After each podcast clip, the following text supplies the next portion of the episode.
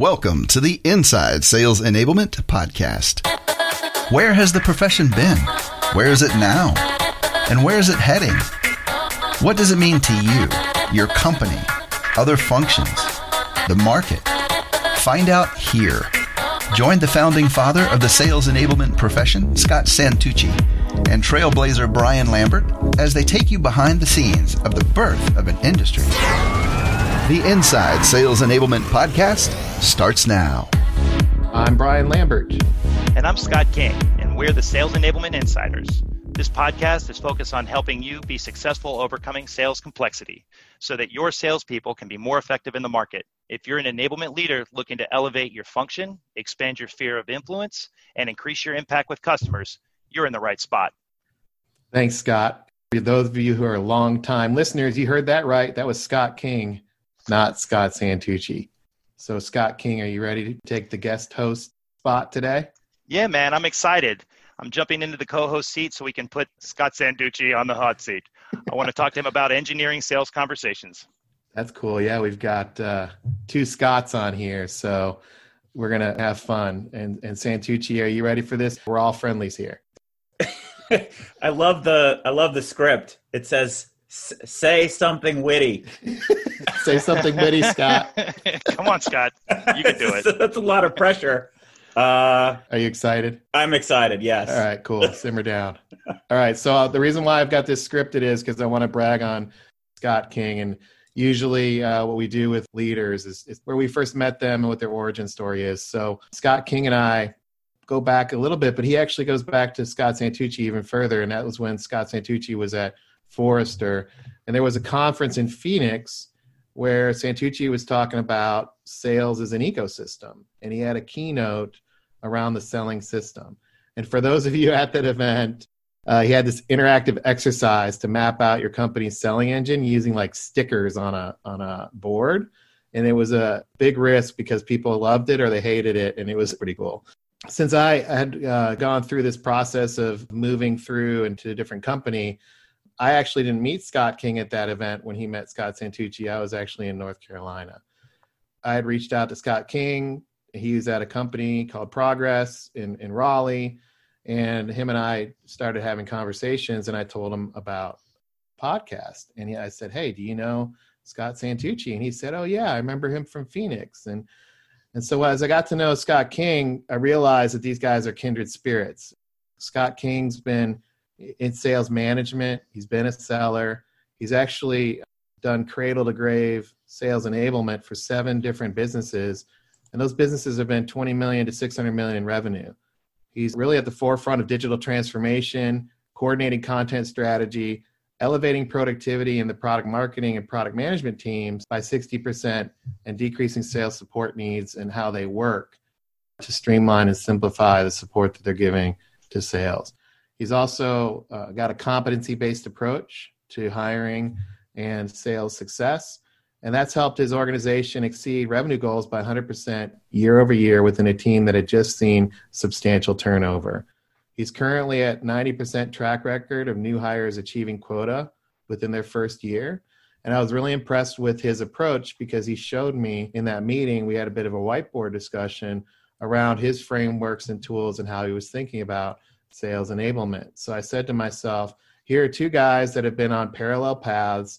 Uh, they've they've met each other once in Phoenix. They know of each other, and they've built their own sales enablement approaches. And I thought it would be good to come together on the podcast today uh, to talk about what that looks like. So Scott King has has a copy of uh, Engineering Valuable Sales Conversations. That's a report that Scott had written uh, over ten years ago when he was at Forrester. That's our centering document.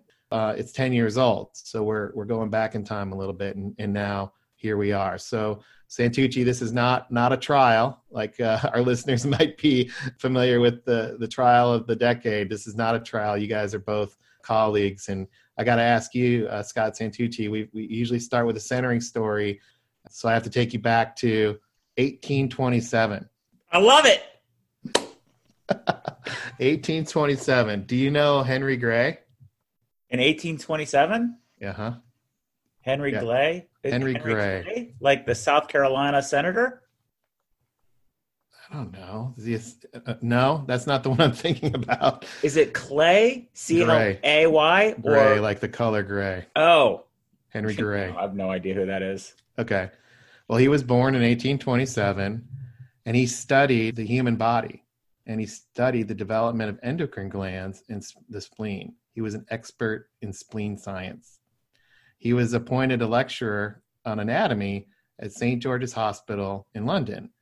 In eighteen fifty-five, he approached his colleague, Henry Van Dyke Carter, with this idea to produce an inexpensive and very accessible textbook for medical students.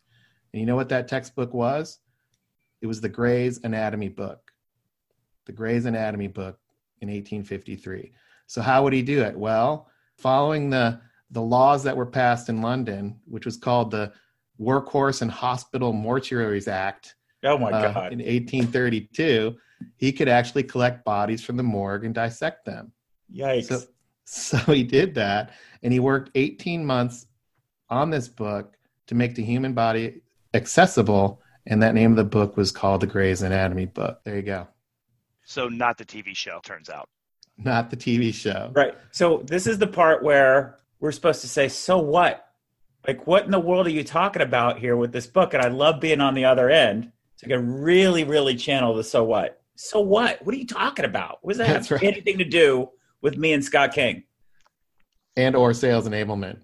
Well, right now, we got a guest on the show right now. Yeah, I think from my perspective, I think this is uh, it's a it's a great starting point. I'm a little bit embarrassed to you know kind of admit my you know kind of entree into uh, sales enablement, kind of rolling out of the field, was that uh, that event uh, there in, in Scottsdale. So, you know, for me, kind of, I guess the the world started the day I was born that way. I didn't kind of look back at the at the research that was available. So, um, you know, up until very recently, I wasn't aware that uh, this engineering, the conversations kind of structure existed. So as I was going through it, um, you know, for me, there's a lot of lessons that I, I could have learned by not running through brick walls. Uh, and, and that's why I'm excited to kind of talk about this report. I know that it, it has been around for a while. For me, it was new and, and seems still very, very relevant. So um, I appreciate you guys kind of you, even you know, kind of sharing this with me because, you know, it, from my perspective, it started with those stickers, and I'm a sucker for stickers and, and colors, right? But I, I think... From from my standpoint, what I'd like to do, Scott, is is kind of dig in on on kind of maybe four buckets as as it relates to this report and kind of how that applies to today and, and what changes uh, might be made or or kind of some of the different ways that, that maybe I've approached it. But the way I'm looking at it is, what is the the scope? So if we've if we've defined it as uh, you know profitable revenue growth. Um, as it relates to this report and as it relates to kind of the research that, that you guys had, had done uh, a number of years ago, how did you define the scope? What do you see the scope as being?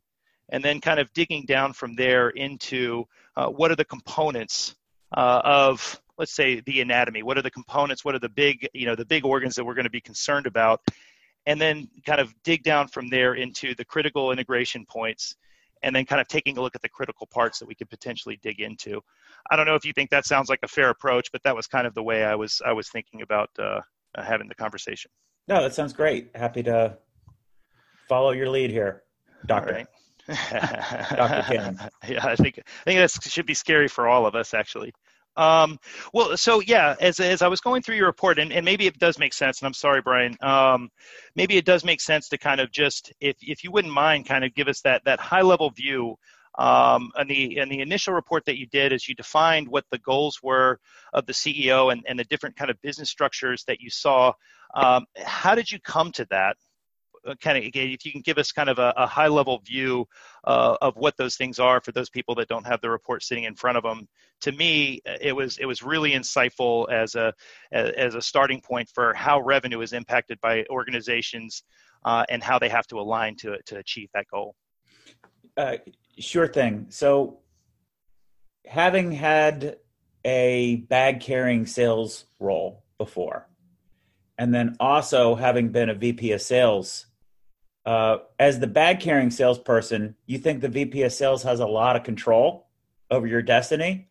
And then when you're a V P of sales and marketing, you realize, oh my gosh, the board here really has a lot of say or has a lot of, um, we'll call it input. Uh, the C E O has a lot of input. So there's a lot of expectations that as a newly crafted V P of sales, sales and marketing, I was honestly sh- dumbfounded and shocked at how little the board and the C E O really understood about sales. So what, what you learn is, oh my gosh, uh, this is a community-wide thing. It's a team sport. I can carve out my turf, but what I'm going to do is I'm going to sign up for one hundred percent of the number, and then the, the products and everything like that, the, the things the rest of the organization's doing that impact uh, our team's ability to hit the numbers isn't working. So that illuminated a holistic problem. And, you know, I carried that around with me, and I thought that was um, my own insanity, you know, like um, there must be something wrong. There's got to be a way to do it better and, and the like. And then I joined Forrester, and we had a variety of working sessions with V Ps of sales and V Ps of marketing. And sure enough, they have the same problem. They t- called it different things, you know, because uh, um, these situations that we run into are going to be symptomatic by, by the lens that we see it. So, for example, sales might say, well, we don't have a, we don't have the right products, or they might say our marketing is bad. Uh, marketing might say, well, salespeople don't know how to how to bring it up, or they don't know our customers well enough. And when you frame problems that way, you don't get really you don't get really curious. So what we did is we brought a variety of we brought ten V Ps of sales and ten C M Os together, and um, said, you know, figure this out. Let's let's figure out where these gaps are and put some texture around it. So that's that's really the driving force. And then, you know, sort of to do that is knowing full well that both of those parties, even if they do come together, you're going to have to have something to connect it back to the C E O, because the C E O is definitely going to be involved in um, anything that's dealt with cross-functionally. How do we go d- do that? So, you know, the answer there was to read, I don't know, fifty um, annual reports. Uh, and then specifically the Q and A section in the uh, earnings calls, and just highlight the areas. We printed all those out and highlighted all the areas where questions from the investors were about sales and marketing execution, and then tried to put all of those things together, you know, high, highlighting this theme of uh, mad scientists, this Frankenstein, this Frankenstein picture of all these pieces together. That's, that's how we scoped it out. Yeah, what I liked what I liked about the scope when I when I was reading this, and it, this is absolutely not where I kind of began my journey with uh, with enablement. I think, you know, for me, instead of looking at the whole body, maybe I articulated it that I thought I was looking at the whole body, but in reality, I was looking at, you know, something specific, uh, the respiratory system. Um, and, you know, you go about trying to, to to kind of fix that component, thinking it's going to, you know, fix the body, and it, it doesn't. I think you brought up a, a couple of good points, um, especially in this report, and, and then again, which is, you know, kind of the the creating an overarching go-to-market strategy is a cross-functional, uh, you know, kind of uh, process. Uh, and and sales really is the cap end, from my perspective, or the execution arm of that go to strategy or go to market strategy. And I think a lot of times, because we don't necessarily look at it as a whole, we take each individual and then ask if they're playing well together. I think there's a lot of opportunity where, you know, the the marketing executives uh, speak with a different language than the sales executives, right? And we kind of have to look at what those translations mean as you're trying to drive to a, you know, kind of a, a larger goal. So, so I, what I, yeah, I just, I really felt like it was important, and it took me a long time. And, uh, and, and once again, I'm embarrassed I didn't, I didn't get to this uh, information earlier, but I really wasn't framing, I wasn't framing the problem I was trying to solve at a high enough level uh, to, I think, uh, at least for the first couple of years, to really be able to dig in and, and actually start to solve, uh, you know, kind of real problems that that uh, that we're going to actually help the the revenue, versus kind of just digging into exactly what you're talking about, which is the name calling. Uh, well, our leads are terrible, and then you dig into the leads, or, or you know, and at the end of the day, if if uh, I've got somebody with a heart condition, uh, why am I why am I fixing a sprained ankle? And I think that we have a tendency to to want to do that. Mm-hmm. What I really liked was then kind of how you broke that into uh, the different styles of companies as it related to sales, kind of uh, describing the way that that people kind of looked at their go-to-market process and what that uh, what that motion looked like through uh, through sales. Do you have a, a second? Maybe you can kind of describe uh, what that looked like, the the product-based versus solution-based kind of uh, conversation. Is that the coping with com- uh, complexity part? Yeah, I just, I really, I really feel like it, it, it says a lot if you're a, if you're a sales leader um, or a sales enablement leader, uh, to me, um, taking a look at what the expectation is of the, uh, of the sales team, given what they've been handed by product marketing, by human capital, um, you know, by the sales management team or sales operations, the structure that's put in place. I, I really like the way that you did the engagement model around, you know, com- the commodity perception I think we all sort of fall into. Oh, okay. I gotcha. I, yeah. I'm with you. So um, one of the things that's really difficult is um, for those of us that are a little bit older and you remember the seventies, if anybody had cancer, your your grandparents or, or parents would whisper it. Be like, Brian Lambert, did you hear what happened to him? He has cancer.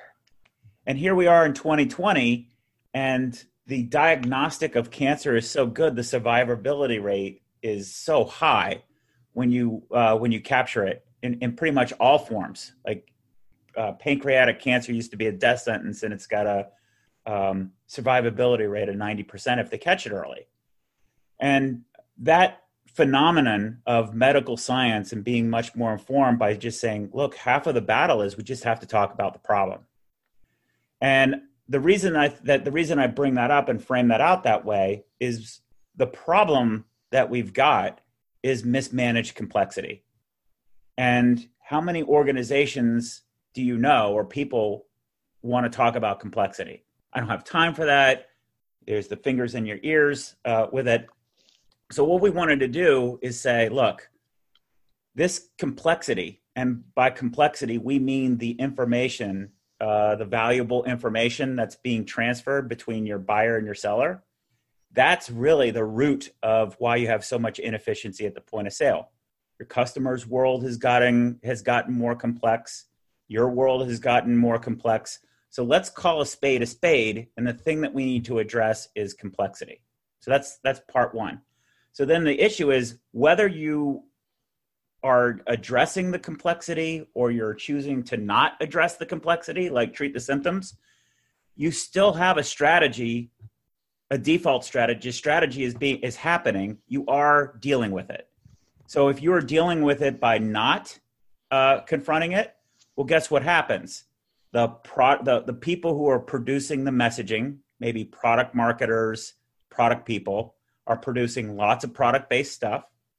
They're throwing it over the wall to salespeople who don't know how to discern it. And then they push that product-based information onto customers. So basically, we're forcing our customers to deal with our complexity. And what do they do? Scott, you and I both know, Brian knows this too, as salespeople, if you give customers a whole bunch of stuff, when you leave, they throw all that stuff in the trash can. That's, yeah, I, I agree with you, right? And I also think there's an accountability component in, in kind of what you're describing as well that I think gets lost sometimes, right? Yeah. Which is, you know, I think we are trying to push a lot of our complexity uh, onto the customer. Uh, and, and, you know, especially in, you know, sort of a, a very product-based selling motion, you're really expecting them to diagnose their problems in a vacuum or, or by being able to gather information from forums. Uh, and, and they've decided that, you know, this is going to be what's going to help them solve that problem. And we push that work, let's say, uh, onto them. And when it's not successful, or if it's not successful, or it's not driving the revenue growth, uh, what's interesting is, if, from my standpoint, a lot of that does sit on sales. I think it comes down to the fact that we forget that the sales teams, really at the end of the day, what fifty percent of their income is is you know almost always going to be you know variable income based on their success or failure. I think in your uh, previous podcast, I think it was podcast number ten, you really kind of highlighted that sales is a zero sum game. And mm-hmm. I think as a V P of sales or a person that's carried a bag, you sort of understand you either win or you don't win. Um, and I think when you're coming, when you're getting your information or you're getting your lead flow or you're getting um, you know marketing. Uh, you know, information pushed to the field, a lot of times they tend to be more task driven because they don't live in a world that is zero sum. Do you think that's a, I mean, is that kind of what you see, or, or do you think there's any validity to that point? I, well, I definitely think there's validity to that point. I think um, w- where we're at today, if, if if you were to make a mental picture of what Scott, what Doctor King and I are describing, uh, is if you can kind of picture three boxes going left to right, the box on the left, sort of label it your message, and uh, imagine that being all of the content, your product people, marketing people, et cetera. And then in the middle box, your messengers, uh, your salespeople and client-facing people. And then the third box being your customers. We're pushing the burden onto them. Now, to, to answer Doctor King's uh, uh, comments, I definitely see that I think we have two challenges. I think that as a salesperson, our binaries are whether we got a good meeting or not, then it's the next stage. Uh, Uh, did the client agree to explore further with us? Then the next stage, were we able to get shared shared buy-in with uh, all of those uh, all those stakeholders involved? Then the next stage, did they accept our business process? Right? It's a series of micro closes. Always be closing, right? We, we've learned that uh, for our life. I think the difficulty is there are some people in the company, uh, maybe marketing, product, et cetera, who think about things on a scale. Like, uh, you know, the quality of content is a scale of one to five. And, you know, we need to get it to level four and things like that. So there are different um, barometers used. But then at, at the top level, they also think binary. Unfortunately, they think binary of we either got a deal or we didn't get a deal. So what, what we're dealing with is the salespeople have to have to be binary over a process. So there's a time component that I, I don't think is well understood by the rest of the organization. The marketing uh, marketing and product groups are on scales, um, you know, the Harvey Ball kind of thing. And then management is in a different kind of scale, binary. So we're not even in sync about what our goals are and what uh, what what makes a, a lever to pull or not pull. I, I think I think it even sort of, for, from my perspective, even expands beyond, let's even say, marketing. Uh, and I'll highlight it. I'm sure, you know, listeners and, and folks probably uh, know this as well. But, you know, as we push more work, let's say, to the customer, maybe we try to take some of that work back and we put it on our salespeople. To your point, if you have an inefficient um, sales process, uh, you know, maybe your legal process is difficult. Uh, you have different supporting infrastructure that touches that that uh, that selling motion. Any sort of inefficiencies that you have in that space are really going to impact uh, the customer's, you know, kind of experience in buying from you. They have to like you that much more to move from uh, kind of through those four gates, right? Yeah. Um, so, so what what we're talking about is the difference between, so the first model that I shared. Product put, puts out a bunch of information.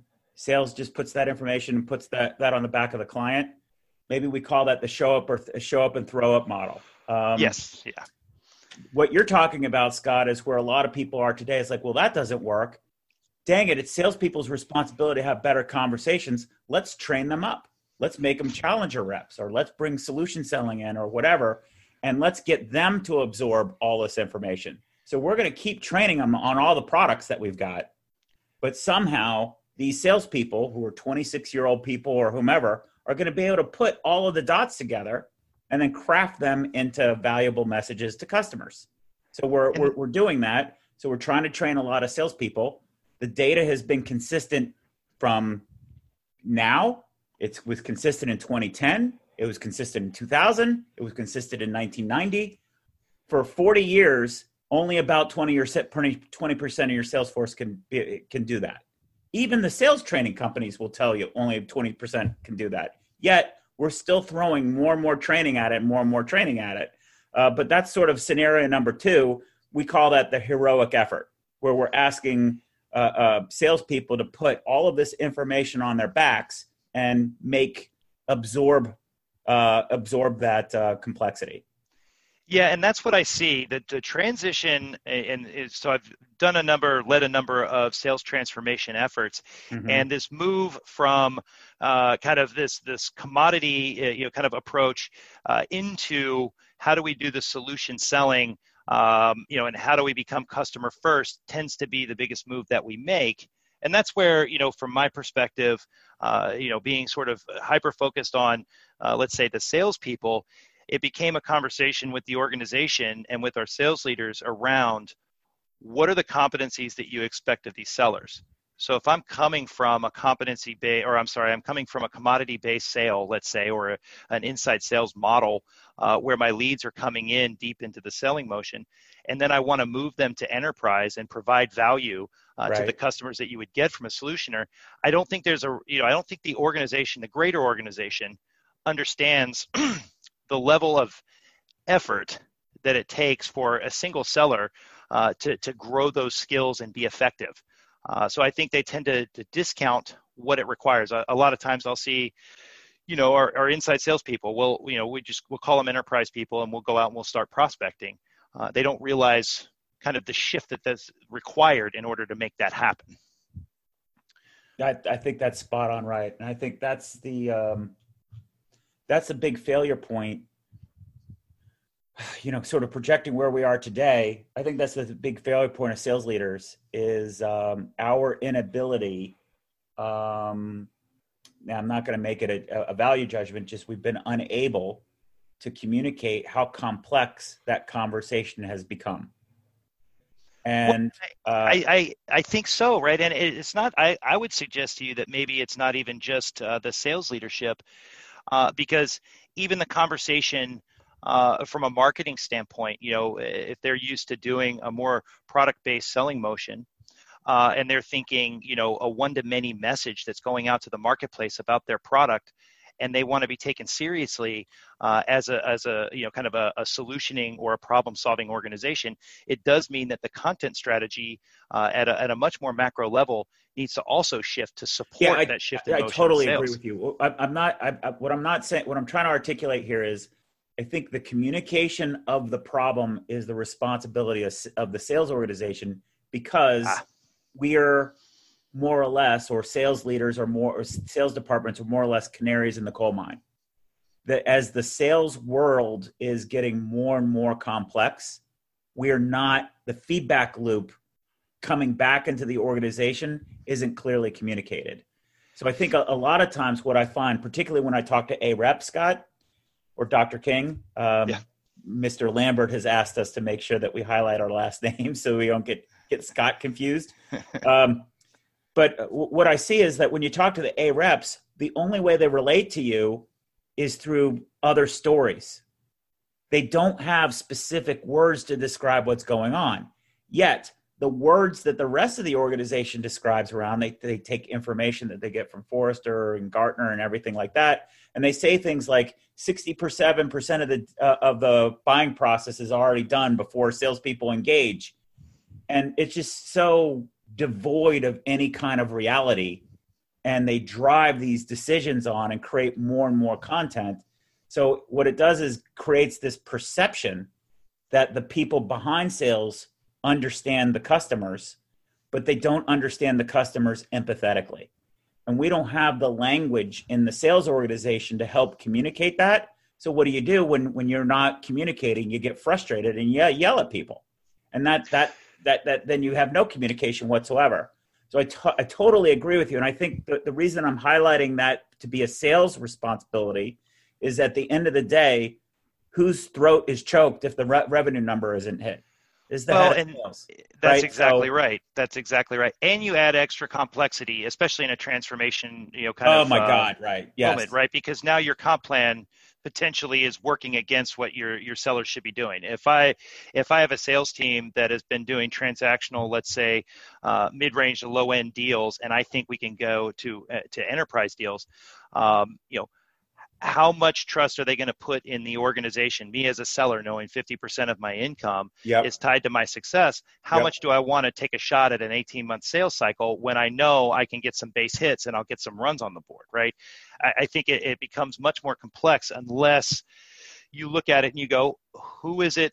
You know, unless you can document at those at those higher levels, who is it that we're trying to target? Why would they want to listen to us? What do we want their experience to look like? And how are we aligned cross-functionally to achieve that?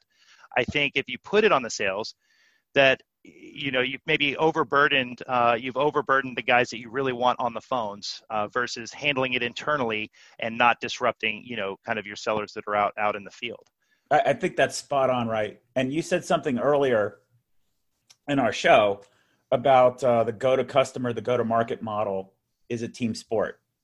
And exactly to what you're talking about, there's there's a lot of evidence of how when you don't sync these things up, it creates bad conditions. And for whatever reason, we're not learning to them. So one one case that comes to mind is we were studying some of these when, when we were at Forrester. And um, in two thousand nine, two thousand ten, B M C Software had this amazing vision that they called business service management. And the idea was, instead of selling monitoring tools to, you know, lower level manager people, let's click this up. And basically, we want to be the E R P equivalent for I T organizations. So very compelling, uh, compelling vision. As you can imagine, that's a C I O, C T O level sale, which is probably going to take twelve to eighteen months to sell, exactly like you said. However, they had just acquired BladeLogic. They brought in the head of sales there, and the C E O loved their transactional sales model so much, he said, let's scale that. So they implemented a sales model that pretty much said, if you don't meet your number two quarters in a row, you're fired. So what happened? All the reps who had the skill to sell to the C T O, C I O level all left. And then they had to report back, uh, you know, a year, a year, year and a half later. Literally, we have all this documented. I should, we should write these up, Brian, and, and, and share them out for folks. What was the dialogue with the investors on these earning calls? And, and B M C literally said, well, you know, we made a call here. We just didn't get it quite right. And we have to rebuild our whole sales engine again. And, you know, that's going to take us two or three years because they drove off all of the people to do it because they didn't think through such a simple question. Our business strategy is what? We're selling to C, C-level people. The cadence should look like what? So therefore, our sales model should look like this. They didn't connect the dots. And these are the kinds of gaps. All of the people involved, by the, by the way, were all smart people. It's just having the process to recognize this is a complex ecosystem, and you have to have checks and balances to think it through. So I, well, I, I, I think, agree with you completely about uh, uh, what you're talking about. Yeah, I think the approach needs to be, from my standpoint, is uh, the approach needs to be a simplification of your totally. internal messaging, yes. right? Less is more in that case. If you are, let's say, commoditizing the skills of your sales reps and you want them to plug into a machine, Um, you know, then it's incumbent upon us to keep that message very simple. They know who they should be speaking to. They know what's going to resonate, and then they can get about making their phone calls. What I find is, is that we have a tendency, you know, we say show up to throw up for a sales rep, but I do think that we spend a lot of time showing up and throwing up on top of our salespeople and yes. expecting them to understand what they're supposed to do with it. And what's crazy is one of the things that we did, uh, you know, kind of recently in the digital transformation of our, our sales messaging was really work with our internal teams to say, simplify, simplify, simplify. They need five assets, no more. If you feed a sales rep too much, they'll lose confidence and make less phone calls. And at the end of the day, we still need them out in front of customers or, or you know, uh, obviously virtually now, but they still need to be able to go do their job. And it's amazing that uh, that we do kind of kind of throw up on our sellers. And the, the question is really, in, in that example, I think is, if you have sellers that run their business like a franchise, then they feel invested in their franchise. And maybe you're breaking that trust with them as you're moving to a more transactional model. But as you move to that transactional model, you better have your ducks in a row behind them. Right. And everybody needs to be pointed in the right direction, right? Well, I think you're you're bringing up two points that are, um, I think we need to discuss. Let's talk about the simple part first. Mm-hmm. Uh, my experience with what you said, we need to think make things simple for sales. You, the reaction is, well, of course, duh. So what do you get? You get a lot of people who make eat watered down content, um, and you get more of it in small bullets. That when you look at the when you look at the material, it's almost meaningless. How do you balance quality content with less? And how do you teach people who are sort of conditioned to provide product-based information, what is the information that the less is that you're after, and what does it look like? Yeah, that's a it's an excellent point, right? So one thing that I say a lot, and we do a lot, um, you know, in, in my current role, is I probably spend as much time training my sellers, let's say, on a selling system, as I do the internal audience, right? Mm-hmm. So what you know, people tend to forget. You know, we say all the time, like, you know, well, the customer's sixty percent through the sales cycle when they come to us. Well, that's not true, right? Right. Maybe one of the people that might be an influencer are sixty percent of the way through the sales cycle. There are other people that are starting their sales cycle that will also be influencers on those deals. I, I think that, you know, my product marketers, my product managers, even my engineering staff don't understand that the bulk of a seller's job, a bulk of a seller's role tends to be in that first sixty percent. Um, you know, once they've identified a deal and a customer has agreed to explore their value proposition and move into a technical proof case, look, at the end of the day, that is deep into a sales cycle that is being forecasted, you know, deep, and we expect to win it. Um, what they're not seeing is the ninety percent of the work where, you know, we're trying to, you know, kind of kick down that door, mm-hmm. and they don't understand that that's the job. Um, And I, I think that I think that's kind of endemic. So what we do is spend a lot of time trying to walk them through what the expected motion is of the seller so that they can understand. I don't need you to simplify the product messaging. If it's early stage sales cycle, they should be able to speak to the market and the persona. So the content changes. And we need to get them educated there. But I do get concerned, and, and I mentioned this earlier, I do get concerned that you know, we're building these sales reps kind of in, in your model where you're discussing um, the, the heroic effort, which is, you know, in my organization, if I have two hundred fifty salespeople, am I really setting the bar that I need to have, you know, two hundred fifty all-star subject matter experts that we need to have up to speed all the time? Or is there a way to scale that back and institutionalize some of that subject matter expertise that the sales reps can tap and continue doing more meetings and drive, you know, more activity into the marketplace, right?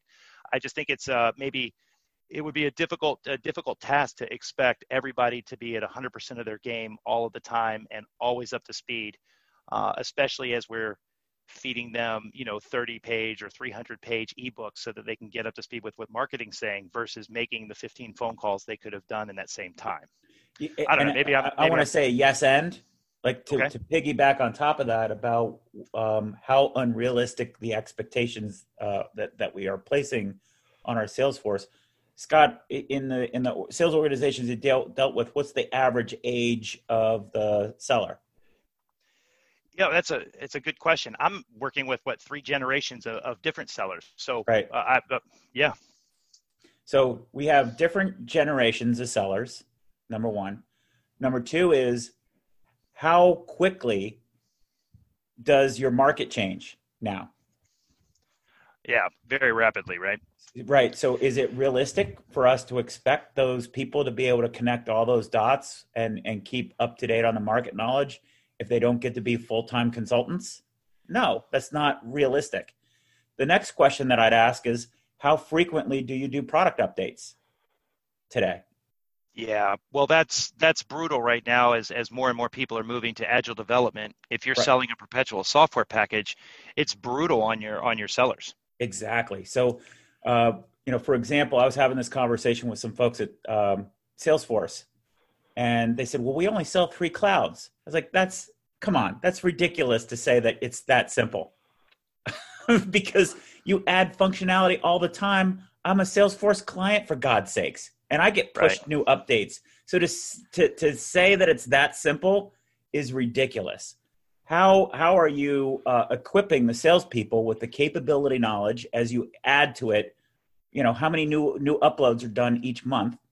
The market is changing, and then we, we have the other aspect of uh, how do the salespeople learn the get the empathy for the, all the different executives involved in buying decisions too. Where are they taught that? Well, and that's, and that's the key, right? And and so that's kind of where I default back to kind of your, your structure, um, which is I, at the end of the day, I don't necessarily prescribe or care, you know, what the, the sales methodology is that's being used as long mm-hmm. as there's a methodology being used. um, so that we know at any one stage, what are the steps that we would expect to see? What would, you know, how do we know that a customer is verified and we're moving effectively into the next gate? Um, but what's interesting to me is, you know, if you, if you dig in and, and you look at it, I want to know the, the competency level and the skills levels of my sellers so that as they're going out and executing, if they're finding success, I know I can document that and replicate that success. So we shouldn't necessarily put it on an individual seller to go figure it out. If mm-hmm. we've got the right infrastructure in place, and it's simple enough, we should be able to go in and say, you know, we've got a, a new go-to-market. Our sellers are all qualified to do these steps, and we know that these steps are documented this way without disrupting their motion. If I know that I'm delivering a message similar to the way you deliver a message and the message not resonating, I know it's not on my sales team. I know it's on my marketing team. Yep. We shouldn't put that on the sellers to figure out, because then you have product marketers going to individual salespeople and saying, well, is my message resonating? Well, that seller is selling in a region of the world and a very specific market. We shouldn't be making market decisions off the opinions of a couple of sellers. Their opinions should be propagated across all the interactions that we're seeing. But I think a lack of uh, of focus on that cradle to grave kind of the, the, the bones or the skeletal structure um, and having that documented in place um, really kind of, you have to put it there so that you can control certain variables to test other variables, I guess is what I'm saying. I don't know if any of that makes sense, but what I see a lot of times is if you go and you ask a, you know, uh, one of our sales leaders or a sales leader out there, uh, you know, what are you, what are you guys uh, using as a, you know, your sell, your selling system? And they'll say, well, I'm using solution selling, or I'm using Medic. And you go, hey, what are your uh, frontline managers? Uh, what's their weekly, monthly, and quarterly cadence? What are, what are the activities that they're measuring? And, and how do we know that those activities are any good? They'll waffle. Yeah. So this is Brian. I, this is uh, what this leads me to, to wonder, and I'd like to get both doctors' uh, thoughts on this, is there's a lot that we're talking about here in this anatomy analogy around um, sellers and conversations. Let's, let's put this into the kind of the sales execution bucket. Uh-huh. So what I'd like to do is click up and think about what it looks like to executives. As you guys are going through these details, does your frameworks, or does the anatomy book, the engineering valuable sales conversation, help uh, illuminate the uh, what's happening here to the executive team and to the C-level? Can you guys talk a little bit about that? What are you seeing?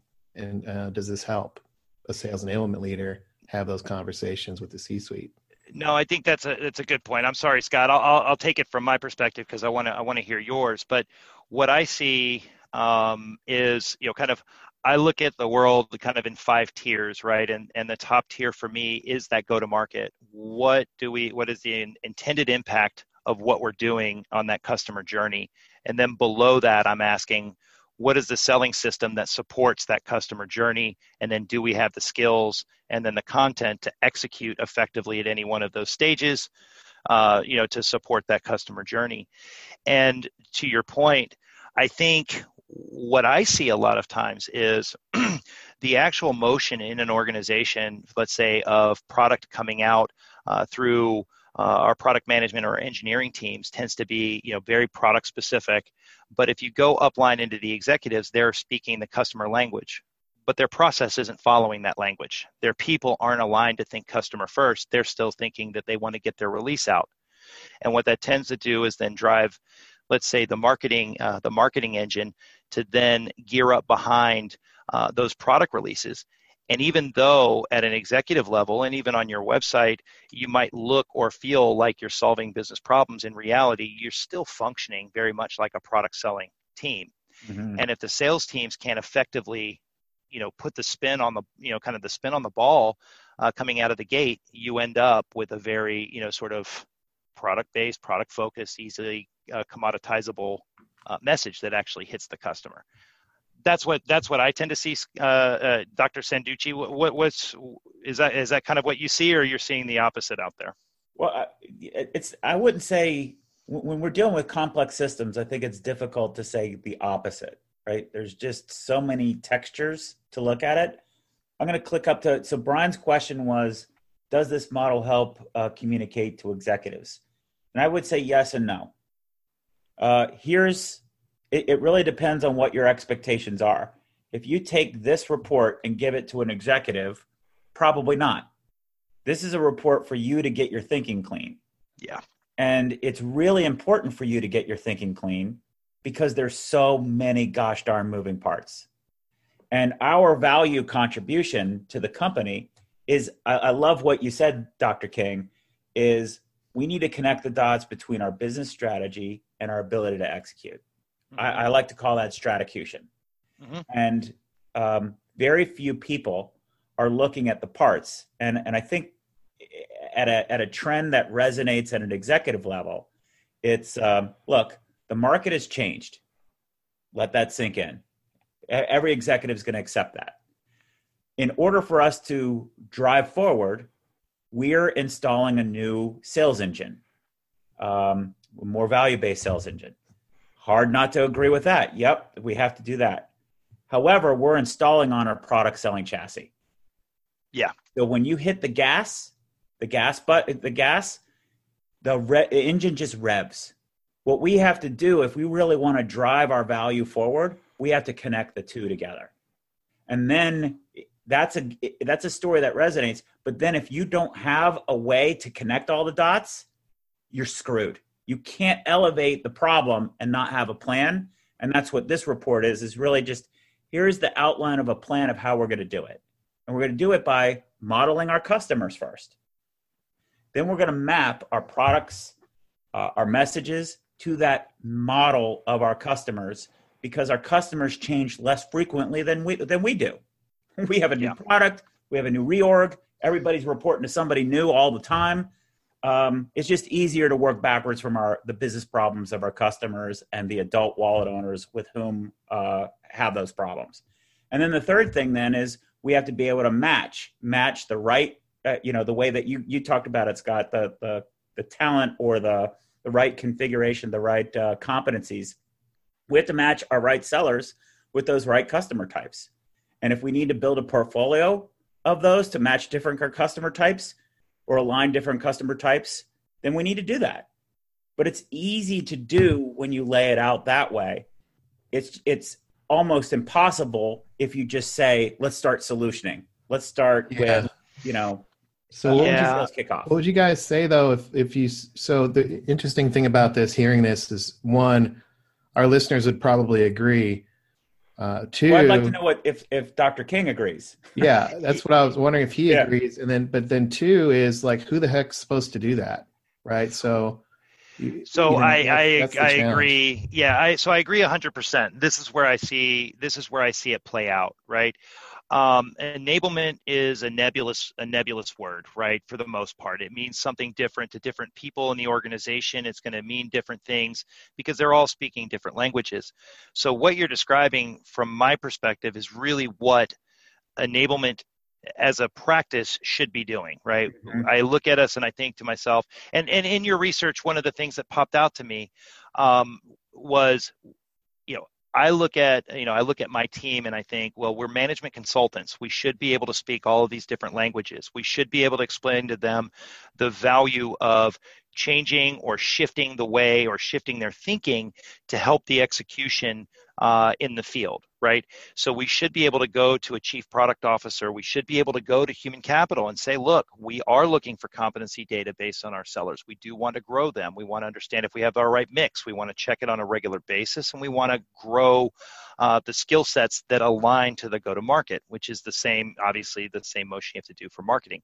There's nobody in the organization, for my money, that's going to be able to do that better than sales enablement. And what I find is in, in, in kind of working with, with peers in different companies is that there tends to be two different flavors. There seems to be the flavor of sales enablement that thinks of themselves strategically and looks revenue back. And they're willing to say, there's problems everywhere, and we're going to look for the, the biggest levers that we can pull. Um, and maybe that is in product, or maybe it's in systems, or maybe it's your salespeople, but you're, you're taking a cross-functional look at your problem solving um, on, on what the impact is going to be on the marketplace. And they tend to be, and these enablement teams tend to be the strategic advisors in an organization where they're bringing value to those executives that they can then articulate themselves. and you're able to make recommendations and execute effectively. Then I see sort of the other side where enablement becomes a little bit more tactical, where they're kind of order taking.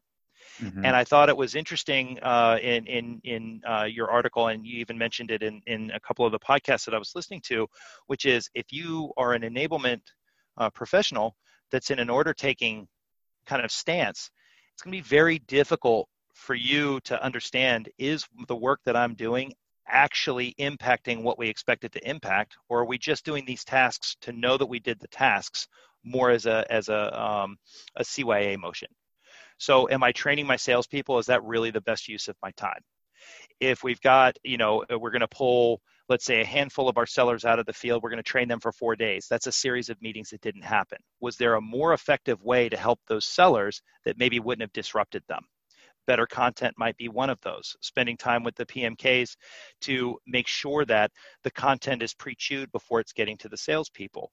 Um, you know, how should you be looking at your organization? And, and I would suggest that there is a lot of low-hanging fruit in that cross-functional. Oh my uh, God, that, yes. But the, the the enablement teams, I hear a lot, well, we turned over our enablement team. It just wasn't being effective. And then I dig in, and it's usually they saw themselves as a uh, a content writing team, and they were you know pumping out playbooks. What they don't understand, maybe, if they haven't carried a bag, is that as a seller, I don't trust a playbook. Am I going to go make a week's worth of phone calls only to find out that you didn't do your homework and I didn't get any meetings based off of it? Probably not, right? There's a different way to do it. You mm-hmm. can pilot a playbook. You can get the buy-in from the sales teams. Then you're saying, hey, Scott Santucci was successful with this in the Pacific Northwest. I want to get some of that success myself, and the sales reps will adopt it. So if you look at yourself and think, ah, content's the way I'm going to solve this problem, then you become the excuse almost. You become an order taker, and you have less impact on the organization, and you get commoditized in your organization. You're just another set of hands to fight any fire that's coming down the pipe. Same goes if you look at it and you become a sales training institute, because a lot of times the problem is not going to be in training your sales reps initially. It's going to be in making sure that the system you're, you know, you're looking to implement is actually aligned with the rest of the organization. Is it well thought through and simplified to where it doesn't disrupt your sellers? So your value is in being able to keep your head up and on a swivel and making recommendations and kind of the violence of action, you know, getting out there and making recommendations and trying to go find the success versus sitting back and saying, well, you know, we did twenty-six training and we, you know, we did X amount of web, you know, web content and we did this and we did that. I just think you put yourself at risk as an enablement person.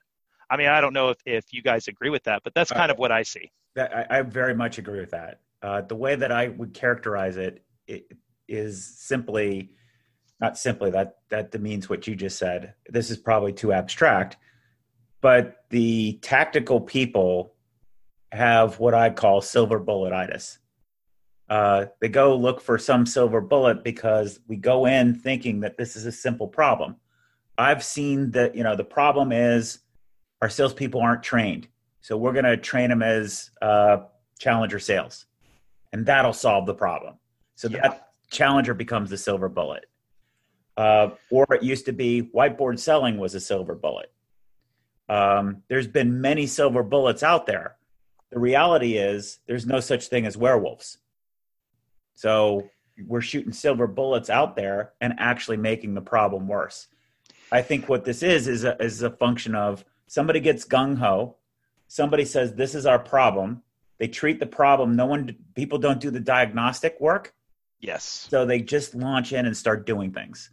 That's, and, and I can go ahead. Yeah, is that because I you, can go yeah, ahead. I'm sorry, Brian. Sorry. I just want to keep us moving towards this, but the, or towards towards the um, the end of the hour. We're, we're coming up on it, unfortunately. But the um, the question that I, I would have, or the thought that I would have on that, is when you look at why that's happening, um, it, you know, shooting silver bullets, and, and we're, there's not even any werewolves out there. Um, what's what's the the role of of having an anatomy book like this? How does this help? And then where what's the root of the challenge? Um, Santucci? Is it executives don't see it? Is it lack of execution? Is it too much silver bullets, or is it something else? Well, if I were to put one word on it, it's a lack of understanding. So you, you have to have somebody like Scott who um, understands the ecosystem. Right? He, he mentioned that word earlier. I really like that. There's an ecosystem of how all this stuff works. Mm-hmm. And most people are unaware that that ecosystem exists. So the, the root the, the root problems are they're not thinking about an engine and a chassis. It's let's just fix sales. But no one thinks about, well, what about, well, sales is a team sport. What about everything downstream? And sales leaders tend to move forward on it because, yay, I'm getting the resources I think I need. And they don't think it through. And marketers tend to do it because it's great because we, we get to blame sales. Awesome. You know, so it perpetuates this model of we're not operating as a team. We're not operating as a whole. And you well, and, have to be able to think about this holistically or else you're not going to treat the problem. That's, I, w- I would agree. So two solid examples that, you know, I've seen, you know, and I deal with, right? One is, and, and, and the value that you can bring as an enablement person, really, if you think, you know, a little bit more holistically, exactly to your point. Um, I've got a sales team uh, and they're not, their pipeline isn't where we expect their pipeline to be. And, you know, a lot of the guys are, are, you know, kind of relatively new. So they're kind of getting, you know, they're getting comfortable in their seats. But when, you know, so the sol- the kind of the solution generally is, and, and has been, well, the sales guys, their pipeline isn't there. We need to get them more product training. Let's get them on some webinars. Let's do some role plays. Let's go ahead and and let's see them do the presentation. And, and they go through and eat up a lot of internal resources. Once again, from P M, yep. from P M K, they're bringing them in. Your sales enablement people are digging in with these sales reps. So we've done, you know, I did that only to find out that the reason that they were struggling was because none of them knew how to make the first phone call. It didn't matter. So the last round of, of competencies that I did with that team where I was saying, well, do we have the skills to do? And how well do they understand the product knowledge in the context of their selling motion, which is the way we kind of look at it. It's a little bit nuanced and probably uh, too much for here. But when you looked at it, everybody on that team was top-notch, much better than the average seller in our organization as far as understanding the personas they should be targeting, the marketplace, and um, and the product itself. They had buried themselves in that. When you went right over to their skill sets, you realized the early stage skills that they needed to have, um, they didn't have. So as you've got, you know, marketing and, and even sales enablement, my team going, well, you know, what are our consumption rates? Well, I don't care what our consumption rates are. Right. If we're not driving the behavior, and the fact is, is they weren't even coming out of the blocks. That was the problem. And what, what tends to happen is, unless you look at it holistically and go, okay, you know, to use the, the car analogy, you know, do we have do we have fire? Do we have gas? Uh, you know, you just need to be able to go down that checklist. Well, the problem wasn't that we needed to throw tens of thousands of dollars worth of resources, you know, resource hours at these guys. They just needed to make a phone call. And by the way, they knew the product better than most of our other sellers did. So the product knowledge that they were being fed as they were being enabled had nothing to do with their performance or their behavior. Where they needed the coaching was, we just need to get very good at starting to make those first phone calls, in which right. case you don't need to know the product. So that was, I mean, and I see that a lot where we diagnose to a most complicated solution to get as many people involved. And the answers are usually really simple. Did we... And I don't know. I mean, well, no, I, I love that because I think what, what's happening is people want, I don't, I don't think people really appreciate what simple means. In, in if you say our reps aren't working, well, therefore it must be, they need more product knowledge because the prescription is the simple one, but it's not the result. So you've made it more complicated, more difficult for the salespeople to actually do what the real problem is, is they're not getting on first base. That's right. So let's concentrate on, let's just get people on first base. If we get a, if our conversion rate is twenty-five percent of people on first base and we have one person on first base, we've got a quarter of a sale. If we have a hundred, we have twenty-five sales. And then we that's can work right. on uh, moving the needle uh, back and forth. So I think that's something that's really important that you're bringing up, Doctor King, is that um, we are so metric oriented, but we're measuring all the wrong things. And that's, well, so that's where, that's where my model, which is maybe a subset of, of kind of what you've laid out, because I, you know, yours, it kind of outlines what the, the system should look like. And I agree with it. I've worked in those systems. I work in the one now where you can see these different, you know, these different factions kind of play out cross-functionally. For me, the, the sales performance model that, that we've kind of implemented, that I'm proposing uh, that people should, you know, kind of take a look at, is when they're managing their sales force, most sales managers are managing their forecast, right? What's my commit? Uh, what's my upside? How's my pipeline roughly? And what I'm, what I would suggest is that you need to have a performance metric which has those components in it, but also is really getting very sharp about what activities we're tracking that drives pipeline and how are we doing on those activities. But you also need the proficiency metric, which says how good are we at the skills we expect the sellers to do. Mm-hmm. As it relates to the go-to-market, how well do they know the product in the context of their selling motion? If you're a B D R, you need to know market. If you're an inside sales rep that's receiving leads at the trial download, then you got to know the product. So there's different contexts that you expect your sellers to do. That's where you get your simplification, is by just feeding them what they need. And then the competencies, which says what are the behaviors that they have in their skills. That way I can say pipeline is down for said product. I can immediately say, well, do we have enough activities to drive that?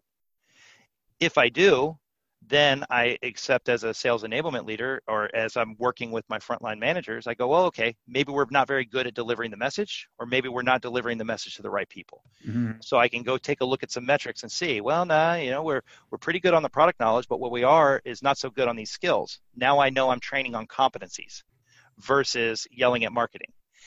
If I find that we've got the activities and my sellers are pretty good at their skills and they're pretty good at their product knowledge, at least fairly consistent, then chances are I'm dealing with a messaging issue that should go to marketing and I'm not disrupting my sellers. So what I would suggest is, even though we think that we're being data driven, we're really only using variations of the, the pipeline and the forecast, in which case nobody, there's no metric in there that is really considering the source.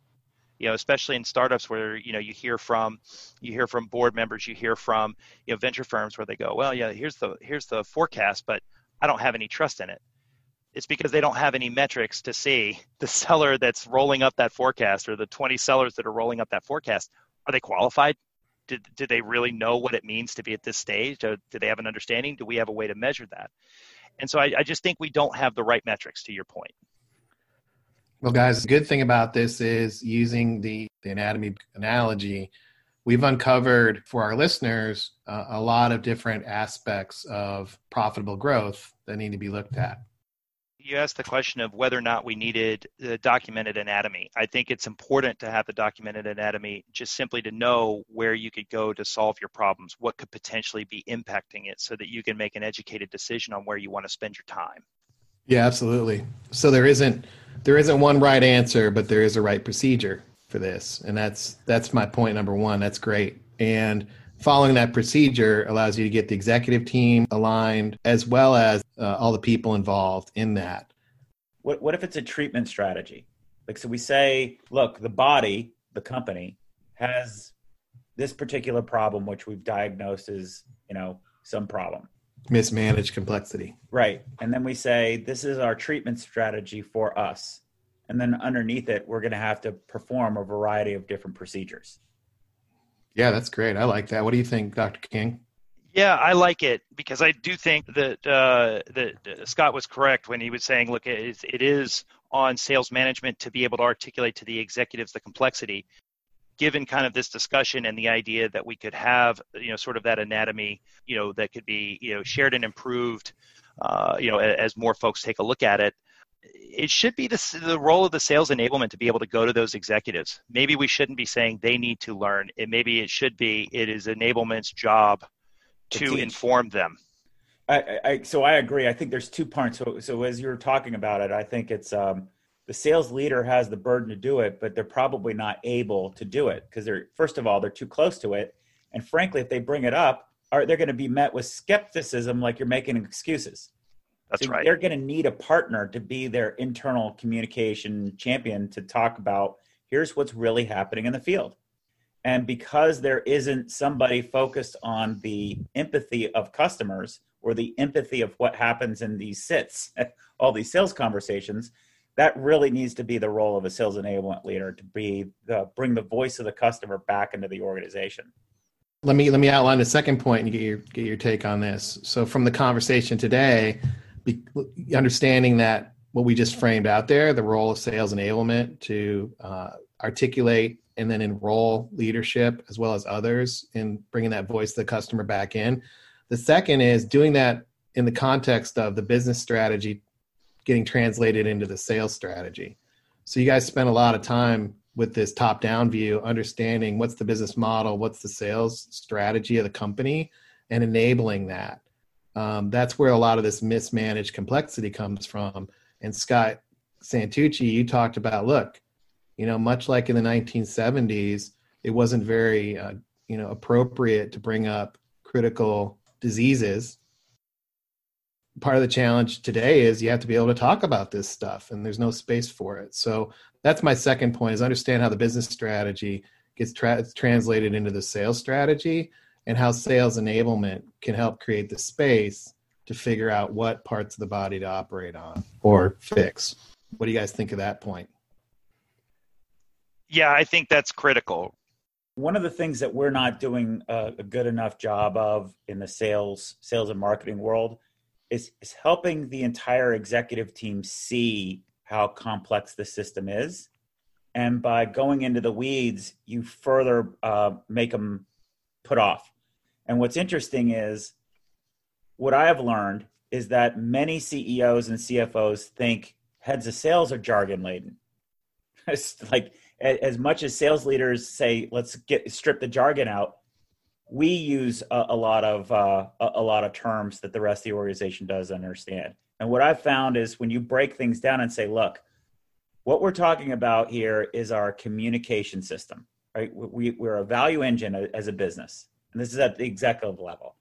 Um, we have three parts to that value uh, value engine. We have a strategy system, we have a portfolio or a delivery system, and then we have a commercial system. And that commercial system is about how we communicate. Sales and marketing are both parts of that commercial system. And it's broken into these simple parts. We have an audience that we're trying to communicate to. We're communicating bidirectionally, not one way, bidirectionally through conversations. We have messengers, which are all of our client-facing people. And then we have messages, which are all of the people who have all the capabilities inside our company, whether they be product, professional services, uh, marketers, et cetera. And if we don't streamline that stuff, it's going to look chaotic to our audience. Boom. And that tends to resonate very well at an executive level. And I have tried multiple times with some, some sales enablement leaders are just too scared to bring that up because they think it's too simple and they're going to get yelled at. Yeah, I like the premise. I mean, I, I haven't I haven't articulated it that way, but I think you're right, especially as you start to think if you are able to streamline that communication process. Yeah, because it's all oriented around customers. The reason I laid it out that way too, Doctor King, is because uh, I've learned uh, how to do activity-based costing. And so what I can do is I can show to the C F O how much money we're wasting by being out of alignment. Yeah. So there's a huge cost factor that if we just organize the information in a simpler way and structured it so that we can communicate to everybody, it's really hard to argue. And then it's a shared problem. And then people become very coachable. But when you put numbers to it, it is, it's astonishing how much money is spent per rep on stuff to quote unquote help sales that people don't think about because they're just random acts. That's a great point. My third point actually is that this go-to-market, this commercial system that Scott just are, are, you know, outlined, it's a team sport. And understanding the message, the messenger, and the audience is plural, the messages, the messengers, because there is no one-size-fits-all Salesforce or customer-facing team.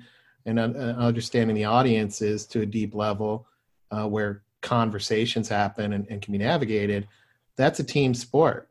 And that means aligning processes, skills, and tools to support that. That's the third takeaway. Yeah, and I think that one for me has been valuable well, obviously, uh, for me, it's it's been valuable uh, just simply because, you know, all I'm trying to do is look dispassionately at the selling motion. Now, granted, I feel like now I should be looking, uh, I should be looking much broader about kind of what metrics are we measuring or why are we solving the problems we're solving. But if there's a weakness in the sales, the sales motion, if I've got a weakness in a sales team, you're exactly right. Maybe I plug in more sales engineers. Maybe there's subject matter experts that we can, you know, kind of ply in so that we don't miss those deals at that stage uh, while we're getting our guys back up to speed, right? So you can, you can look at it that way. Um, so, you know, I, I agree. There's, we do have to look at it as a team sport. And I think the value of looking at it as a team sport is if you are working with groups internally to support, you know, your selling team, you can coach them through how they're impacting the business. And if it can be tied uh, to your, your point, Scott, if it can be tied to true financial gain, even if it's a little bit of a mess today, you're going to be able to show Uh, probably cost savings, but also yes. probably revenue increases that then they can tie in places in the organization they've never been able to tell that message before. And they certainly want to tell that upline. You just have I'll to get those you, little wins. Exactly to your point. One of the one of the big wins that anybody can do today is if you go and break down how much money is getting spent to quote unquote help sales, if you can identify where the waste is and just call it, we need to reinvest over here. I, I, there's not a C F O on the planet that doesn't realize the Salesforce needs more investment. The problem is, where's the money going to come from? It's, it's it's crazy, right? I mean, so much money gets poured into it, and a lot of times it, it wasn't thought through. It was exactly. uh, you know kind of a knee jerk, right?